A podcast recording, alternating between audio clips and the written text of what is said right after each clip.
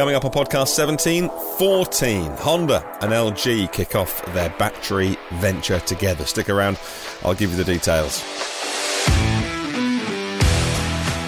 Also on the podcast today, used vehicles get a discount in the US with the tax credits.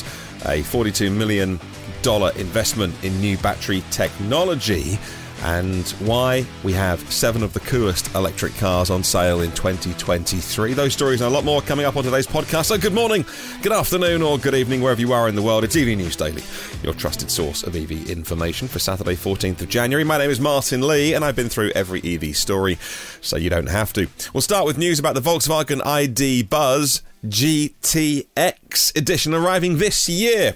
It's going to have 335 brake horsepower and a four-wheel drive range-topping version, bringing sporting appeal to a vehicle that I couldn't think needs this any less. Volkswagen will reveal the GTX version later this year.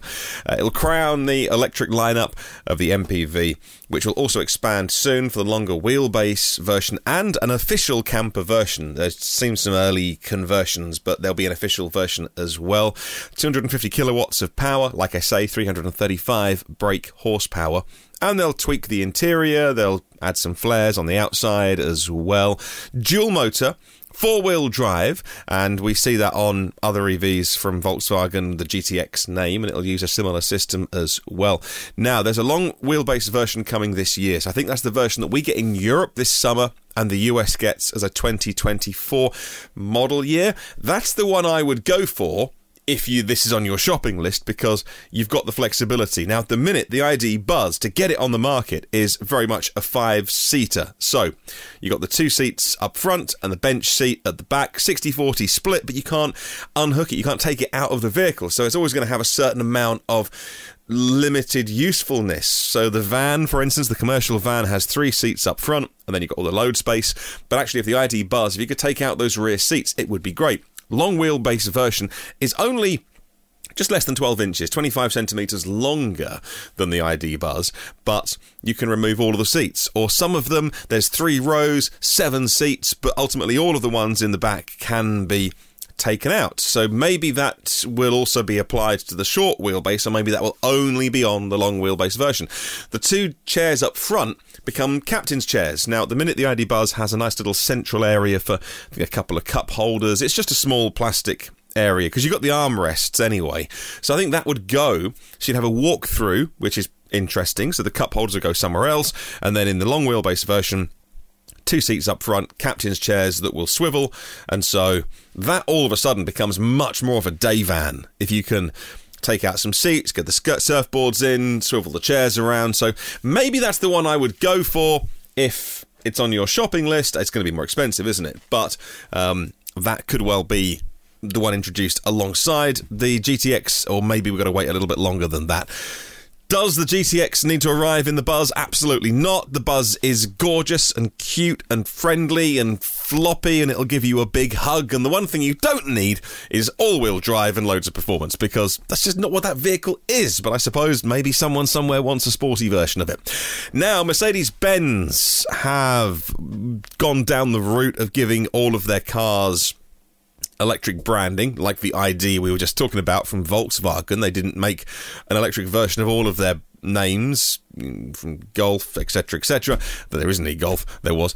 But rather use the ID name. Mercedes did the same with the EQ. Now a new report says that Mercedes will drop the EQ branding and go back to just making electric versions of what they have. So the EQS is the electric S-Class, but maybe from 2024 there is just the S-Class. The decision has been based on the chief executive, Ola Källenius's focus on electric cars. And so if you're only making electric cars, you haven't got to say which ones are going to be electric. So, because it's just the cars. And so have an S-Class or an E-Class or a C-Class, and you haven't got to put EQ in front of it if all of your cars are electric. I like the way they're thinking. It seems a little bit early to drop that, but we'll wait and see if that story is true. Now, my friend Tom Malogny from the State of Charge EV channel has been telling me about a video that he made with the Audi Q4 e-tron. This is the fancy version of the Volkswagen ID.4. I like it, actually. The styling of the e-tron I like a lot more. The interior as well.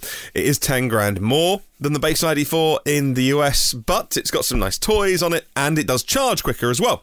150, not 135 kilowatts. And so Tom's been out with this, draining it down to empty, charging up the Q4 to have a look at how quickly it charges. It's got 24 modules in the battery pack, by the way. It uses the pouch cells inside the Q4 e-tron, and it's quite a small buffer as well. So 82 kilowatt hour battery, but 77 kilowatt hours usable. 5 to 80%, according to Audi, happens in 36 minutes. Well, Tom plugged it in at empty and waited, and it took 37 minutes, and so we'll call that margin of error close enough. Audi and Electrify America have partnered up to give you some free charging, but only 250 kilowatt hours, so that's, you know, 4 or 5 fill-ups really.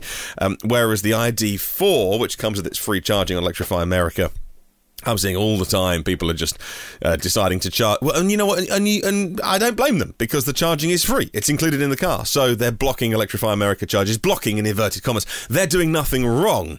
There should be no such thing as free charging ever, ever, ever. Maybe your first charge. Never. Ever free charging. You don't go into the supermarket and why is your cheese not free for the first 5 cheeses? Give me my complimentary camembert. It doesn't happen. And so there should be no such thing as free charging. It really winds me up. And even when charging stations open, they're like, oh, it's free for the first week. I get it. I know why they do it, but don't devalue a kilowatt hour. It's cost somebody some money to make it. Don't make it free and then start charging, because it should never be given away. Anyway, so good news about that. I'll pop a link to that video in the first place in the show notes, rather. Samsung SDI is going to build a new factory in Hungary, according to Korean media, to supply BMW with round cells for their new class vehicles. BMW is building its own electric car plant in Hungary, where production of the first new class vehicles will start in 2025 using cylindrical cells. Battery assembly from CATL, EVE Energy, Envision as well, all confirmed by BMW. So I was surprised, because I thought they were going to have 3. There was about 3 battery suppliers. Always surprised to see a 4th, Samsung, in the mix as well. They supply cells already to BMW, but they hadn't been confirmed as a supplier of the 4680s. Well, they're not 4680s, but the cylindrical cells to the new class platform. Now, last August, CATL announced that they were building a 100 gigawatt hour battery cell factory in Hungary for, they said, European manufacturers. So that's at least some BMW and Mercedes-Benz, right? The new round cells are the Tesla cells. So they're not made by Tesla. Tesla don't own the form factor. Tesla use 4680, 46 millimeters, and the 80 is the 80 millimeters in height. BMW call them 46XX because they haven't revealed the height of the batteries. They're going to have 2 different heights according to the use that they're going to give it. So that would be Samsung being a fourth supplier of those cells to the new class platform. Now, in the US, the Department of Energy announcing a $42 million funding for 12 projects to strengthen the global supply chain, the domestic supply chain, rather. The global supply chain so far has been something that has bothered the US, because globalization, well, it can be a good thing. It can bring prices down. You can source anything anywhere. The US says, actually, we think we'll close down our doors a little bit and we like to do things locally. And so they're spending money with 24M to develop low-cost, fast-charging sodium metal batteries. Ampcera for solid states, National Renewable Energy Laboratory. We'll look at risks of batteries. Ohio State University. We'll have a look at rapid charging. Project K in California. Potassium ion batteries. Sandia National Laboratories get money for modelling and testing. Solid Power get money for lithium metal anodes. South 8 Technology get money for rapid charging and liquefied gas electrolyte technology. TyFast Energy will get a grant to investigate electrode materials. University of Maryland will get a grant to look at charge and discharge rates. Virginia Tech will develop EV batteries using cobalt and nickel-free cathodes, and Zeta Energy will look at a new anode with a high lithium content. So the US spending, or Department of Energy, spending money there on a domestic industry. I get it. I totally understand it. It's dominated by Asia and China in particular, processing 90% of the raw materials that go into EV batteries. And so wherever a battery, a cell is made around the world, and it's nearly always gone through China, which is fine, until China turn around in 10 years' time and say, well, by the way, you can't have any, or it's going to cost this much. Hence why the US becoming, you know, if you want to say protectionist in their outlook, then I wouldn't really disagree with that. And therefore, the European Union have gone, well, we'll not share our toys with you. And China has always recently said, well, they're our toys anyway. So everything getting a little bit more insular in the global economy, which is not always good, because sometimes, you know, sharing things around for the greater good can mean products get cheaper, etc., etc. But once technology is invented, so if the US spend their own money, American taxpayers' money, on developing technologies, once it's out there in the world, then it will spread to the rest of the world at some point. It's hard to keep technology in the box, as it were. Right, coming up on the podcast soon, we will talk about Tesla in Shanghai and Honda and LG's project together. Stick around. Those stories are on the way.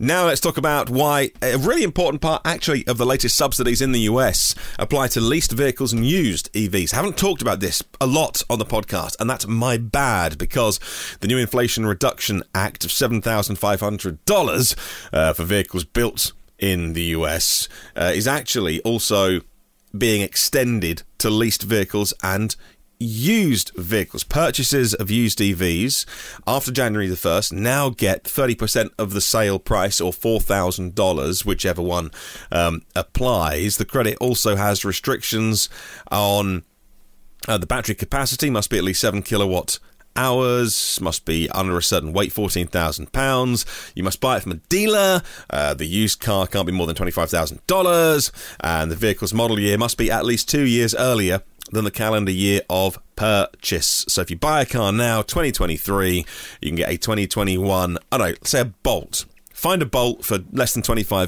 on a 2021 model year and $4,000 off. That's the used EV thing, I think, hasn't been covered enough in the US. And also that applies to leased vehicles as well. The guidance released at the end of December, which I did talk about on the podcast, but not enough, also pointed out the tax credit will go to the leasing company. They own the vehicle ultimately, but that can or cannot be passed to the consumer. But if they do pass it on, and I think the leasing industry is competitive, so they would pass it on to make a saving, that is effectively a lower lease payment for the end customer, because the owner of the vehicle, the lease company, is allowed to pocket the $7,500. So, really big point, which I hadn't really mentioned enough on the podcast, so that's good. I've made good on that. Now, among the notable specs of the Hummer EV, the range of 350 miles and the capability of the vehicle, the 9,000-pound curb weight was not missed by some people, and that includes the chief of the NTSB, Jennifer Homendy. It's an issue for her. She finds troubling, she says, according to a PC Mag article I found in a speech to the board. She argued that super heavy vehicles like electric vehicles have an impact on safety for all road users. The electric versions of the equivalent Mustang, Volvo XC40, RAV4, she says, are about 33% heavier than the combustion versions. No getting around that. EV batteries are indeed heavy, but she doesn't like it. Now, Tesla's delayed its plans to expand Shanghai, according to a Bloomberg report yesterday, citing unnamed sources. So be careful with this one. It's why it's not further up the running order, or the headline, for instance. They say in this Bloomberg report it's to do with Starlink, because Chinese officials don't like some of the security concerns around Starlink having a large presence in the country. If that expanded, Shanghai could be up to 2 million vehicles a year, but that's apparently on hold. That's just a single source and a single story, but, you know, take it for what it's worth, but watch this space. Now, headline story. LG and Honda have got their new venture off to a flying start in the US, saying yesterday their joint project has officially set sail, taking a step to further the advance of the American battery market. The launch of the new company, it's called HellH Battery Company, Inc. It came 5 months after they announced the $4.4 billion venture deal to build an EV battery manufacturing facility in the United States. LG and Honda will own 51 and 49%, respectively. It's in Jeffersonville, Ohio. Going to make 40 gigawatt hours a year. The plant will break ground next month, aiming for the completion of the construction in 2024. The plant will manufacture pouch cells for Honda's Acura premium EV models, according to LG. So that project now officially underway. People love their electric vehicles, but now comes the hard part, writes Wired. I love Wired. I've got too many magazines being delivered. I love a magazine. And so my wife isn't impressed often with the amount of magazines that pile up. Auto Express, Autocar, Top Gear, Evo. There's many more. And because I often don't get a chance to read them all till like 3 months later. And so, I'd love to get Wired. I love the writing in Wired. I love the articles. Maybe an online subscription, because I did tell her that we needed the big iPad to read magazines on, and then, I get the printed version. The tech world's biggest show, CES, was a lot like a car show this year, points out Wired. There were 50,000 public electric vehicle chargers in the US, according to Wired magazine at the end of last year, but the country needs 495,000 EV chargers by 2035, and each charger can cost $100,000 to install, says Wired. Now, here's where I disagree with them, because they say that there are 50,000 public chargers in the US. Now, according to data from the US Department of Energy, by the end of 2022... there were 27,000 what they call DC fast chargers. So that's not 50,000, is it? That's 27,000. Now, maybe they are including level 2 in the Wired article, but no, there'd be way more level 2 chargers. I don't know where the 50,000 number comes from. And that's not as if they've missed Tesla, because Tesla have the biggest, 12,000 or 17,000 chargers at the moment. The big ones like Electrify America, or ChargePoint, etc., EVgo network are all in here as well. So these are ones with CCS, CHAdeMO, or Tesla. 27,026 plugs as of the end of 2022. So I'm not sure why it says 50,000 EV chargers in the US. It's kind of wrong by half, but I don't know what they mean by EV chargers. So, again, and when they say each one costs more than $100,000 to install, well, again, you can't really say that, because a DC fast charger can be $100,000 to install, or we could put in a bunch of level 2s, which might be a better idea. So, and they don't cost $100,000 to put in a level 2 charger. So again, it's a little negative. I like Wired, but it's not that I would challenge this article. Part of the challenge, they say, is that they're not reliable, and I would agree with that. In the elements, the cables break or the power electronics falter, payment screens go dark, and vandals block them. And I would agree with all of that, by the way. And some stuff that I've seen lately, I think that the payment readers are failing. Particularly, I love Gridserve, but I've had some real problems with their early installs, which are probably only 2 years old now, the electric highway. But it's just not taking my card. And it's just frustrating. So I love Gridserve, and their Braintree and Norwich and their electric forecourts are awesomeness. But some of their older units, they're only 2 years old. They're all scratched up and they won't read my card, and I've had real problems at Winchester northbound. It's just, you connect it, it says tap your card, I'm holding it there, I touch my iPhone, it's just not reading it, and I'm like, oh man, this is now hard work. I should probably tell Gridserve. If I fed it back, they would be receptive. In some cases, companies that built and operate early charging stations didn't have any commitment to maintain them. And any that want to take part in new programs funded by the infrastructure bill in the US have to meet requirements for maintenance. The standards for maintenance, though, are being worked out by the federal government. That needs to be worked out as soon as possible, I would suggest. And finally, Business Insider lists the 7 coolest cars arriving in 2023.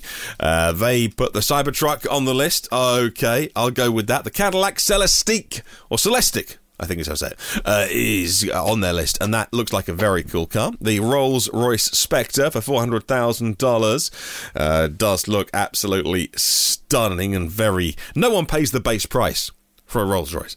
Everyone is unique, and so it'll be twice that price by the time you get your hands on the options list and the paint colour you want. Also, as I say, the Celestiq is a stunning, large luxury car. I'm not sure who's going to buy that, but we'll wait and see. The interior is just a huge screen all the way across, and it looks amazing. It's expensive. I'm not sure who's going to buy it. The Lucid Air Sapphire, the high-performance version, which was already very fast anyway. It has three motors and 1,200 horsepower, most powerful sedan in the world. It's already set records for going to 100 miles an hour in less than 4 seconds. What? $249,000 on that one. Polestar 3 comes, and that is going to be a larger SUV. First one from Polestar as well, with a nice big screen in the middle running Google on that. And if you love the Polestar styling, this isn't a wildly different direction to the Polestar 2. Starts at $84,000 in the USA. Mercedes-Benz EQE SUV gets an honourable mention with its AMG 700 horsepower version. And they give a mention for the Lexus RZ450E. It's not one that I would particularly go out of my way to recommend. And the Genesis GV70, finally on their list. Now, I do love that. The combustion version was always like a baby Bentley, and the electric version of that. And does the US get the GV70? Certainly, or it's coming this year. I think we already get it, along with the GV60. And the GV70 is more of an Audi e-tron competitor. It's a big luxury SUV, 500 horsepower, filled with leather and nice touches and things like that. A few quirks inside, but otherwise really interesting. I was having a good old nose around a GV60 from Genesis lately, and really, really impressed. And I've forgotten how brilliant those vehicles are, because they charge quickly, they're nice high voltage, and just really lovely. Not the cheapest, but you get a lot for your money. And that's your podcast for today. Goodness, it's been too long. Sorry, I'll shut up now. Thank you for listening. Thank you to our premium partners, Phil Roberts of Electric Future, Brad Crosby, Porsche of the Village, Cincinnati, Audi of Cincinnati East, Volvo Cars of Cincinnati East, National Car Charging on the US mainland, and Aloha Charge in Hawaii, Derek Riley and his EV Review Island YouTube channel, Richard at rsev.co. I hit the microphone. Richard at rsev.co.uk for buying and selling EVs in the UK. Octopus Electric Universe, global public charging made simple with one app and one map. Millbrookcottages.co.uk, 5-star luxury cottages in Devon. And LeasePlan Electric Moments, providing all the tools and guidance that EV drivers need. Have a good one tomorrow. And remember, there is no such thing as a self-charging hybrid.